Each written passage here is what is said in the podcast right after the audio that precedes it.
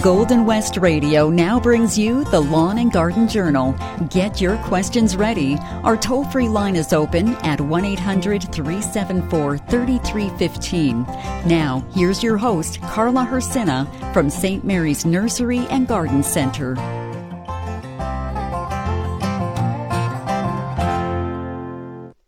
Good morning, everyone. September 11th, and we're back into our gardens. As we think of September as the second garden season, there are so many different things to plan for and to do.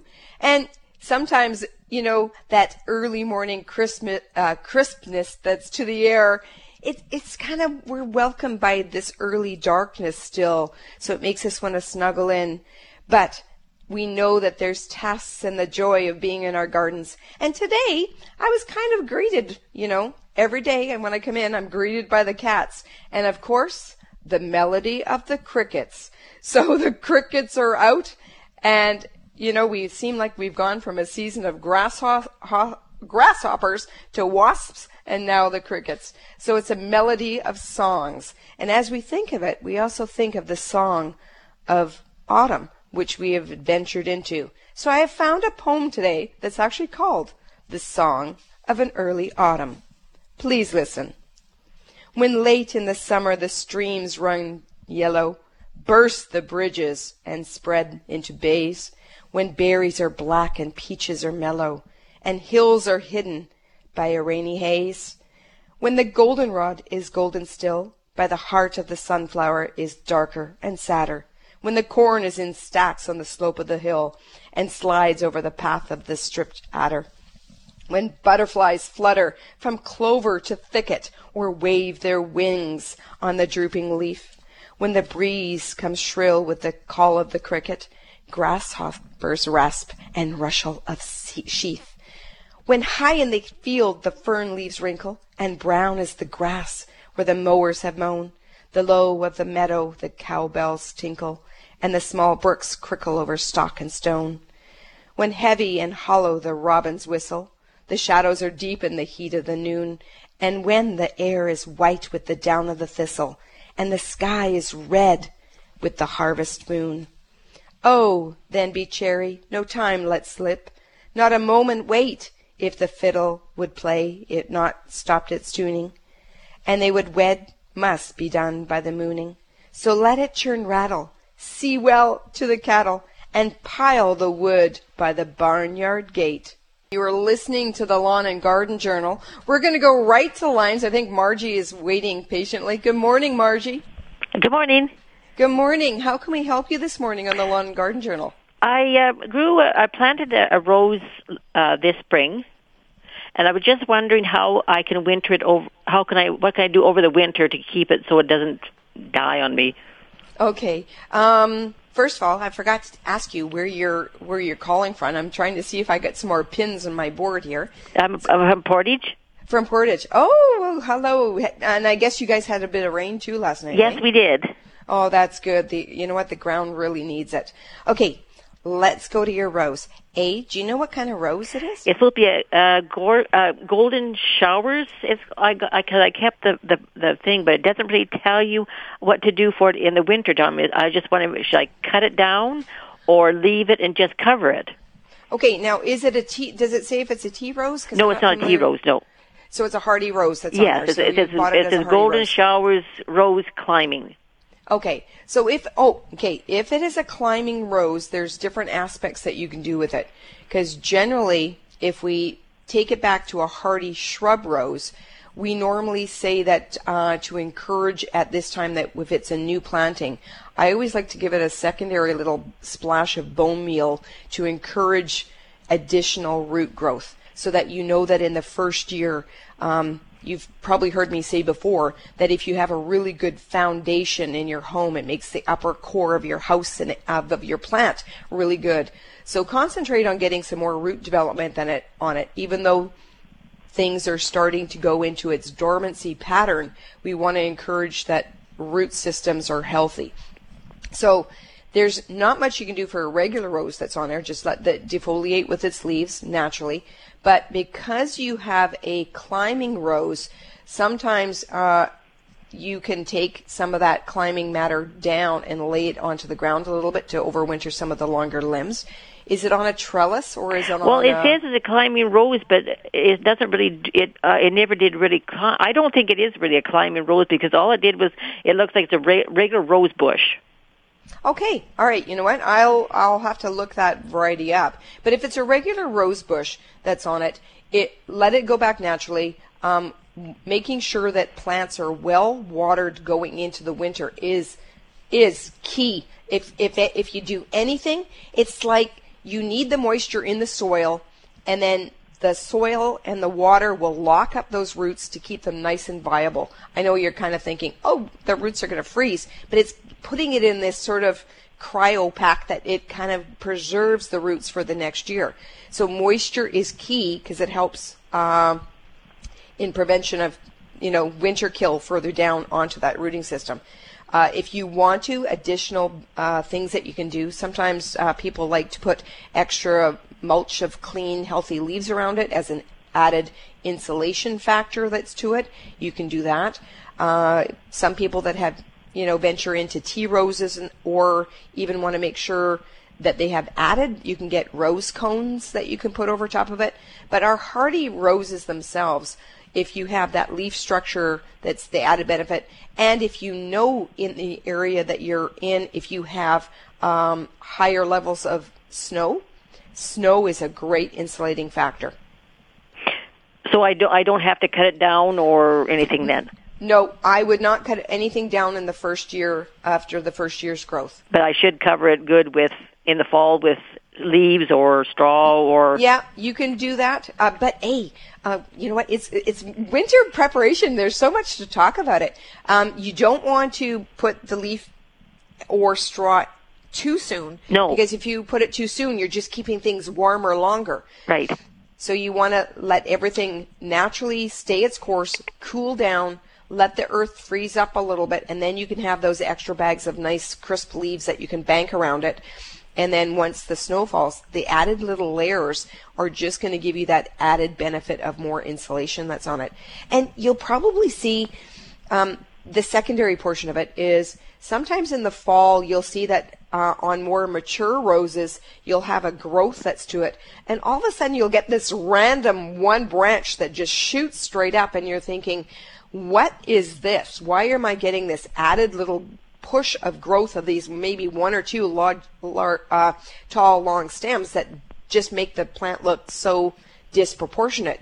This is sometimes where we're starting to see what are called water shoots, that the plant has energy that it's pushing out this one big, random, tall growth. Those can be cut back. Okay. But shaping, I would leave and do the shaping in the in the spring in your case for next year. Okay. Yeah, I wasn't gonna. Excuse me. I wasn't gonna put anything on it till after the first frost. Yes. And then usually in the wintertime he pushes snow up against it, so it'll be covered with with snow till it till spring anyway.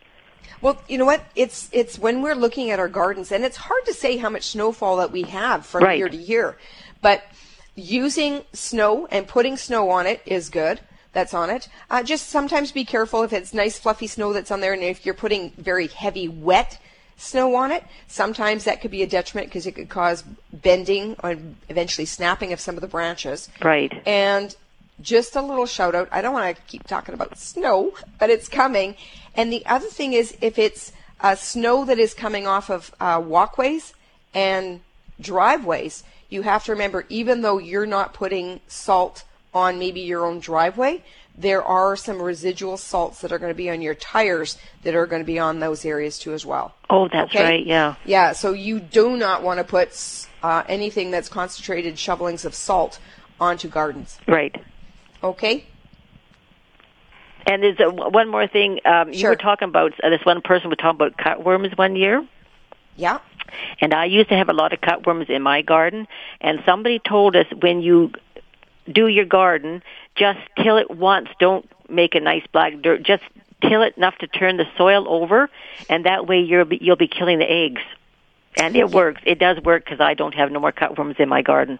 Oh, wonderful. That's a good tip. Yeah. Very good tip. And I like that you rototill it and get it up there because what you're actually doing is bringing the eggs to the surface and they're freezing. Yeah. yeah, perfect. that just as long as you don't keep tilling them because then you're, you're burying them again. Just Yeah. enough to just to turn the soil once and then just leave it, and th- uh, that will kill the eggs. Oh, well, thank you very much for that tip. Oh, you're very welcome. Okay, thank you for calling in to the All right, Lawn Kate. and Garden Journal. Kate. Okay, Kate, bye. bye bye. We're going to go right back to the lines. Hetty is waiting. Good morning, Hetty. Good morning. Good morning. Where are you calling from today? From Grunthal. From Grunthal. So I guess you also had some nice moisture last night? Yes, we did a little bit. Not very Oh, much, but enough. That's That, good. Oh, that's good. How can we help you this morning on the I have a very large poinsettia that I got last Christmas, and I've had it on the deck, and I water it once a week in a in a big bowl. It, uh, it takes as much as once, and uh, um, it looks it's just as big as it was, but of course it's all green.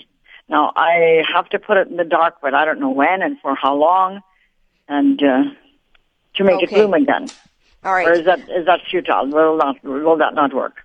No, it will work because there's there are certain types of plants in our uh, different category. You know, like poinsettias, uh, uh, holiday cactus, whether it's Christmas, Thanksgiving, or Easter cactus, that are photo uh, sensitive and they need day night timing that's on it that will set the transition for that change of color or for blooming processes. And in the case of poinsettias, you know that the leaf structures are not usually the flowers. The flowers are the small bracts of the yellow uh, sort of centers of these leaves, uh, leaf structures at maturity. So you were right on track, and I give you thumbs up for having it going and keep it going for the poinsettias. You remind me just of your my mom who loves to keep things that keeps plants going. Good morning, mom.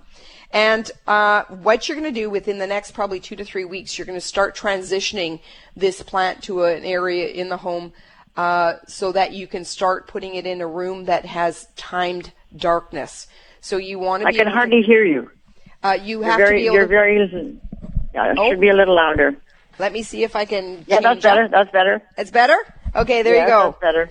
That's good. Mm-hmm. So what you're going to do is you're going to time it so that you can put it in a room that you have timed uh, day and night time hours. So if you can put it into a room that you know that is going to be completely darkness, let's say from eight o'clock to eight o'clock in the morning, or Mm-hmm. the other thing that um, you know here when we try to do it, we use night shading or shade cloth to give it that darkness. But a big box will work just as well. So if you can box it and put a cover that gives it that darkness, that will help you to set the program for it to start transitioning to a different color. So I would When, probably when does that start? uh, I would probably say the bit you should be setting it. You need six to seven weeks, I think, is if my memory goes Oh, I in there. Okay. So anytime soon. So Uh-huh. you sh- yeah Beginning of November? No, maybe earlier. earlier earlier Yeah. i would start doing it in uh, you know because why not have if it if you have it red earlier hey that's gorgeous because color at any time in the in the home where you can add it is Mm-hmm. an added benefit okay, So then, yeah. So I put it in the dark for how long? Eight hours a Uh, you're- day, or oh no you have to have it for at least six to eight hours okay, Okay. six to eight hours. Okay, Yeah. but not total darkness, like not twenty-four hours total darkness. no not 24 No? hours of total you want a timed of daytime nighttime and the reason Always why we're same. Okay. Always the same. And the reason why we're doing this is because uh, in nature itself, these plants get timed day to night neutral. Whereas if we have it in a house, we're always Mm-hmm. turning lights on at different times, so that can have that interruption. So you want to have it as you know, like these plants will transition color by themselves because we have to remember poinsettias are native to Mexico. This is where we originally got these plants from. Mm-hmm. Yeah. So um, they in nature where they're growing, you know, in fields, they will get that change because naturally the sunlight always goes at that darkness at a certain time. All right. yeah. Okay. Okay. Yeah. So that and that should work. Okay. it should work. I'll- and the other thing I'll too, give I- it a try. yeah. Um, also, if you're bringing up a house plant from outdoors indoors, just Mm-hmm. remember to be uh, diligent to give it a nice little wash off. If the, if it's a beautiful day outside, rinse your plants off with water and don't forget mm-hmm. to do the undersides of the leaves because we know that the a leaf can act like an umbrella where the bugs can harbor on the undersides of leaves. Mm-hmm. So when mm-hmm. you bring them indoors, they could still be there. Okay? All right. We'll give All right. All okay. right. Thank you All very right. much. Okay. Bye bye. Bye, Hetty. Thank you very much for calling in the Lawn and Garden Journal. And this is the time where we're starting to see some of the temperatures dipping. So this is actually the call to action to say, okay, am I wanting to bring in my hibiscus? Am I wanting to bring in my jasmine? And all these beautiful plants. But again, we don't want to bring in the critters. So you could do a little bit of a rinse on the soils too as well as well, sorry. Um, diatomaceous earth on the soil. So if you have any creepier crawlers, blast it off. And once you've rinsed it with water, you may even uh, do a little bit of a, a soapy wash or an insecticidal soap wash that's on it. And just remember to keep a little eye on it because you may have uh, some remnants of some uh, eggs that are on there. So as soon as you do see some issues with some of these plants that are coming indoors, that's the best time to say, I'm going to be proactionary and I'm going to get it all taken care of so that you don't have further spreading. And of course, if the plants are small enough, a nice little wash in the shower, but remember, bag the plant so that the uh, soil is not getting moist and running down the drain. That would be a mucky mess. But a nice rinse in the shower is always beneficial for our house plants too as well. We're going to go right to lines. Reinhold is uh, waiting. Hi, good morning. Morning, Carla. Good morning. Where are you calling from this morning? I'm calling from North Kildonan and Winnipeg, so the opposite end of the city from St. Mary's Nursery. Yeah, it's a little bit, I know exactly where you are. I've been out there quite a bit. Um, it's a beautiful sunny day in Winnipeg, and it's a beautiful day to be up and talking about gardening. Yep. Yeah. Now, the, the reason why I'm calling is um, I had actually read in the newspaper the obituary about a family friend, and it talked about how she did geranium cuttings that she had done all the way back from her mother and her grandmother. So she had propagated geraniums for over 40 years now already. Oh now, gosh. I know my mom used to do geranium cuttings, but she's no longer alive and she never showed me how to do it. So how do I go about doing that? Okay. Well, you're going to do your cuttings in the spring if you're wanting to oh. do it. Sorry? Okay. So most of the times when we start doing our cuttings, we'll do it in the spring. Um, if you're wanting, if you have some mature plants that you can bring yes. indoors and uh, overwinter those, um, you're just okay. bringing back memories to myself where my grandmother in uh, Gainsborough, Saskatchewan. She had a little sewing freezer room and she always, always had two big geranium plants that she kept over winter so that she did the exact same thing. So right. when you're, and you'll probably find that as we bring, just like our tropical plants in, if we're trying to bring in some annuals that we can do some cuts from for the next year season, right. that they will, they basically, Reinhold, won't be as vigorous and lush that's on it. But as you see next year, starting in uh, March, if you can get as much bright light on these and you see active growth happening on these plants, you will take sli- you'll take slips off the new growth. So it's going to okay. be off the soft tissue. Okay. Okay. So if we there's kind of a process that's on it. it what you need to do is at least um, take uh, a lead or a stem or branch of the new growth, and you want to have at least three or four leaf sets that are down on some of the stemming that's on it. Okay, right. So you would remove the lowest leaf sets with a very nice sharp knife to make a clean Got cut. It. Okay. Yeah. Yep. And then you need a rooting hormone, which some people use rooting hormones, some people don't, but I think um, you may have a better success if you use the rooting hormone and then you put it in a well drained uh, potted medium, like a grower's okay. mix for good drainage. Okay. okay? Yeah. Okay.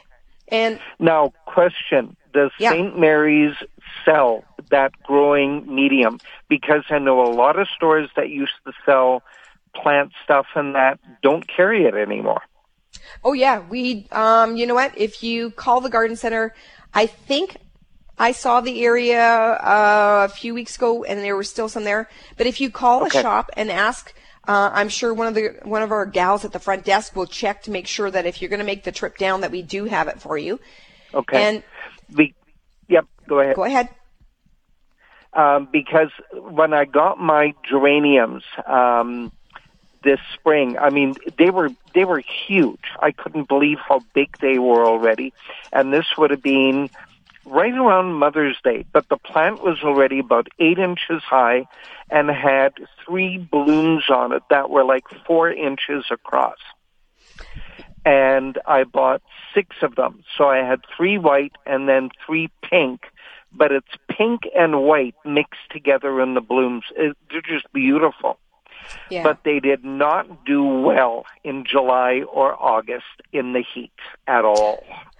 you know what? but- it was a very trying summer with the heat. Yeah, I can understand that.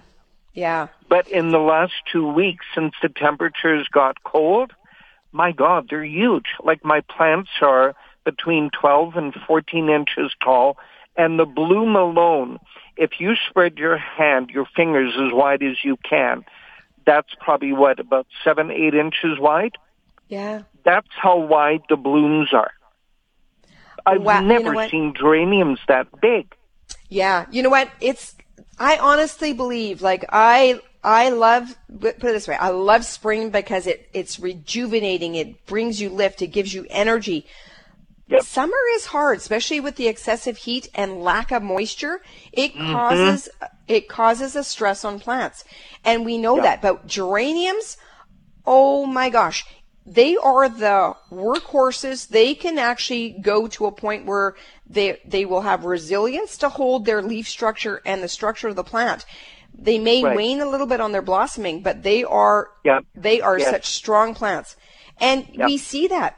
Um, I see it visually at the front of our building because we planted bubblegum pink petunias along our fence line, and all summer we were watering diligently, diligently, Yep. and there was a little.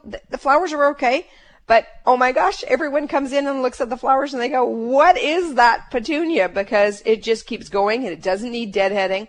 So there is Yep. a re-energy, and if you see in certain gardens, um, if you've allowed some of your lettuce seeds to drop, you're going to see that you now have a secondary or third uh, new energy of lettuce, fresh lettuce coming up. I have some growing in a rock bed that's close to one of my other planters, you know. So this coolness that's in the air gives us back the energy to think, yes, it's awesome. The flowers are looking gorgeous. And just remember, uh, traditionally, you know, by Halloween, the gardens are empty, but even last year, there's a lot of flower beds that had geraniums and petunias going right past Halloween that still looked beautiful. Yeah. The one other thing that I plant along with it is I don't know if it's called ornamental potato root. Like they're either like that rich, rich brownish red or that lime green yellow color. Yes. And I planted those with in my planters with the geraniums. And they were so so, but the last two weeks they have doubled in size. I mean the vines are going all the way down to the ground. They're just incredible. Yeah. Is That's- there anything that I can do with those to save those? You can treat, you can try and treat that as a house plant too indoors, but Oh. again, um, that that family of plants is called Ipomoea, and Okay. um, that is a nice category or a class of uh, potato, ornamental potato. They will produce. Actually, if you dig up, you'll find little tubers that are on the backside. So you Yes. can either save the tubers like a potato, or Okay. If you have a, a really nice bright bright room just where your dreams are going to be going to is you can try and keep uh, sort of activated like a little house plant going on those. They sometimes i'm going to be honest they don't look the prettiest because they're not normally a house plant but i have known some people that have kept the plant going through the winter. Okay. Can I just bug you quick one, for one other question? I have rhubarb plants from my parents' garden, and the it's got to be at least about well, it's over twenty years old. And I did divide the root about five years ago and got two big bushes out of it. Is there anything special I should be doing with the rhubarb before winter? Um, you know what? I would say if you successfully have a 20 year old rhubarb plant and you've divided it and it's five years ago, you've got two. I think, Yep. I think you're doing pretty good. And, uh, just let it go back into dormancy by itself. And again, make sure that your rooting system on all your plants has a good moisture base before going into winter. Okay. Thank Okay. you so much, Carla. Oh, you're very welcome. Thank you for calling in, okay? Okay. Have a good day. Bye bye. You too. Bye bye. And the importance too, Reinhold and everyone else, make sure when we're in our gardens, we're cleaning up any uh, leaves or debris or, or anything that's fallen that has a slight disease on it, so it makes it nice and clean. It's a beautiful morning to be talking about what to do in our gardens. We're going to go right back to lines. Pauline is waiting. Good morning, Pauline. Good morning, Good morning. Where are you calling from this morning? Winnipeg. Yeah. Uh, well, hello there. Hi. Hi. Uh, I have a question. I have a raspberry bush. I think it's called Sweet Queen. It's an orange raspberry, but even in the springtime, it seems like something's eating the leaves off it. Like they are, they look like a screen after they're finished. You know, like all the leaf seems to be eaten. Just the, the I guess the veins of the leaf are left. yeah. Is Um, that I can spray, or is it something, you know, that's uh, you can spray. Um, a lot of times you'll get a bug that will, um, on the structure of a leaf, there's the top green, the bottom. It's almost like an epidermis that's on there, and it will actually chew the green chlorophyll type and keep the veining structure. It's it looks like uh, dragonfly wings. If I ever, you know, that lacy kind of clear translucent. translucent yeah, yeah. yeah. So uh, you could have thrip that's on there. Uh, you could have uh, I can't remember the name of the other bug that sort of chews on top of that, but you can spray uh, for it if you want. It uh, is it happening while there's fruit on the on on your uh, raspberries, or is Uh, it prior? It started early spring, and uh, yeah, seems to be carrying on yet. Like now too, some uh, are not all of them, but it's more so. In the spring, it was quite quite uh, Prevalent, yeah. significant. in Okay. So if you're wanting to, you can use a diatomaceous powder that's on it uh, to Uh-huh. try and get it. But the the thing is too, when you see this happening, we have to take action at the early stages uh, Uh-huh. because if you can control it, so it's a powder that you can uh, uh, put onto the leaf structure that's on Uh-huh. it. And uh, as the little guy is sort of munching and chewing away, if he eats this or crawls through this, it's going to cause a detriment to them. So um, if you see it in one particular area of your row of raspberries, you want to make sure you target that spot first before it sort of travels throughout. Because we know Okay. that, yeah, we yeah. know that. Okay. And uh, another question is, Yep. um, do, do, the new plants produce next year, and the old ones, do we have to cut them down? Because they the last year's growth kind of died down, like. So I don't know if it's because of the drought, or is it normal for them to uh, grow one year, produce the next, and then die down? Well, it depends on the raspberry because some raspberries are primocanes and the other ones are are uh, producing on new wood and some produce on old wood. So it's understanding which raspberries that you have that's on there. It's the orange one. It's I think it's called Sweet Queen. Sweet Queen, that one I'm not too sure, but Uh-huh. uh, if um, I could, if you leave your phone number with Uh-huh. uh, Sasha here, I can look that one up to definitely find out for you if it is a primocane or not. Okay. Okay. Uh-huh. All right. And this is the time too that if you're finding even on your raspberries as they kind of defoliate in the fall, this Uh-huh. brings us into the uh, care of it. So when it's defoliated, it's actually a good time when you get into the raspberries if you see any old canes at all that are brittle and snappy and you know just not viable anymore. Um, Definitely the ones that are brittle and snap right away. I Yeah. would be removing those. It kind of makes next spring's work a little bit lighter if it, if it Right, take uh-huh. some of them out. Okay, Okay. Thank you. you're very welcome. Thank you for calling. Bye bye. Bye bye. Bye. And this is the care. Like, not only are we looking at how to deal with insects, bringing houseplants indoors, soon we're going to be venturing into when we're going to be doing our pruning and as well. And I do, before we go to Lorette, I know you're waiting. This is the time where we have to start thinking about prevention of insects that are going into the upper canopy of trees. So on your garden diaries that you're in there. You should have somewhere down a text that says, I need to get some tree band and some paste going so that we can prevent uh, the moths that have gone down into the ground to produce the larvae. And then soon that larvae is going to be traveling up into our trees and, and overwintering the trees. We want to stop that cycle. So, A, Little thing to do, visit your garden centers and get some banding and some sticky paste because it's going to be that time soon before we have to get that going on our trees. Let's go right to the lines. Lorette is waiting. Hi, Lorette. Hi. Hi. I have Good a question about passion flower. Sure. I started them from seeds. I have three plants. They're vigorous. They climb. One is about six feet. The other one is about eight, and the other one about ten. Now they don't look as if they're going to flower anytime. Wow. Okay, that's tall. Okay, what colors are they of the passiflora? It, it, on the on the envelope, seed envelope, it looked like purplish and white. Okay, all right, beautiful. If you have the vigor that's and now, are you able to bring these indoors, or did you plant them direct out in the garden? No, I had them direct in the garden, and they're on the uh, the fence. Okay. Um, a chain link fence. Yeah. Usually with some pas- passifloras, they sometimes take a little bit longer to a get established, but they should be starting.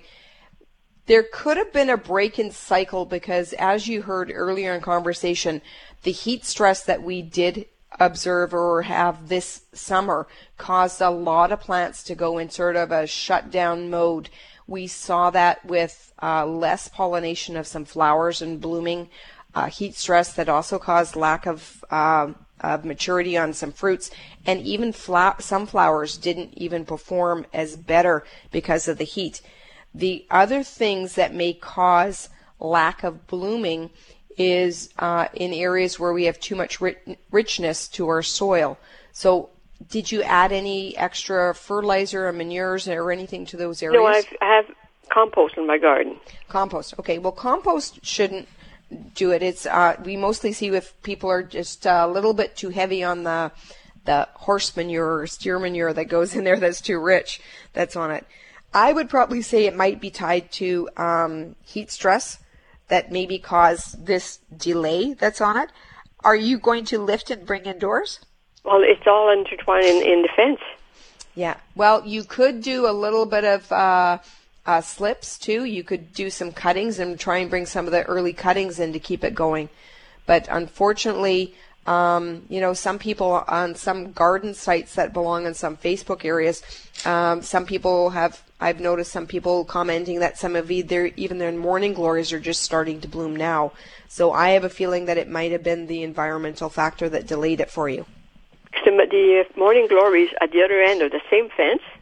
Yeah. 20, 10, 15 feet further down, they're they're blooming and they're they're, they're nice. Okay. Well, then we might take it back a stage and go back to maturity that's in there because some plants just need that extra booster going through on it. So um, there, I don't know what else. Um, did you see formation? Okay, just now that you got me thinking, did you ever see formation of buds bud oh, sets no, it, it, different, and then it's another leaf, and then it's another oh, leaf. Okay, yeah, yeah, okay, all right. You've got me sort of thinking about what else there could be. To take um, slips, how would I do it? Uh, you would take a section of the vine that's on it, and just like your geraniums, you want to be able to uh, remove a couple bottom leaf sets because whenever you remove a leaf set uh, off of the node, off the main stem, that eventually will come a root set where roots will emerge. So with yours, you can either put it in soil, but I would probably say put it in water to root it in water versus the geraniums would go into a soil or a little peat puck. You know, sometimes we sell these expandable little peat pucks that have moisture that could be sticked into it, which is a terminology for for rooting. But with your Passiflora, you could uh, try soil or do it in water like you would a uh, spider plant or something like that, okay? How long of a section should I cut out? Well, you want at least two or three leaf nodes that can go into a water bin. You might have to make a little circle for it to go down into that. But if you take it right from uh, very end tip, the nodes seem to be a little bit closer together. Okay? Okay, thank you very much. Oh, you're very welcome. Bye bye. Bye. Thanks for calling in. Now, before I know that I'm watching the clock here, and Sasha's going to soon say, "Yikes, we're out of time." But we had some questions last week about onion soft rot, and actually, there was a lady that brought me in some onion sets, and I actually wanted to talk about garlic. You should smell the area that I'm in. I've got this collage of onions that I've cut up to sort of investigate what's inside the onions. And I also have samplings of like 12 different varieties of garlic. And it just reminds me, my husband is the cook in the family and he is such a culinary aspect. He treats me so well to these delicious dinners. It smells like the kitchen happening where he's cooking. But we were talking about the onion soft rot. So we know, and there's samples that are here. There's actually um, one, one that she brought me that is actually uh, there's white rot, and then there's actually another one where you see that the white mold that's happening on the bottom of it. So when we get diseases on our onions, um, we have this aspect that it can be caused by that's existing in the soil, and some of the other portions of it is that we will get a bug that will start to eat away at some of the plants that then causes an injury for this disease to go into it. So unfortunately, bacterial soft rot is not a thing to treat. And again, treatment for it is for making sure that you're doing crop rotation. Make sure that when you're hoeing around your onions, you're not adding an extra uh, little chip into the onion that causes the bug to go in there to cause the beginnings of these diseases. All right? Thank you for all your calls today. I know that there's a number of you that we did not get to because the answers are, are big. So please keep your questions. Call me next week on the Lawn and Garden Journal. Bye bye, everyone.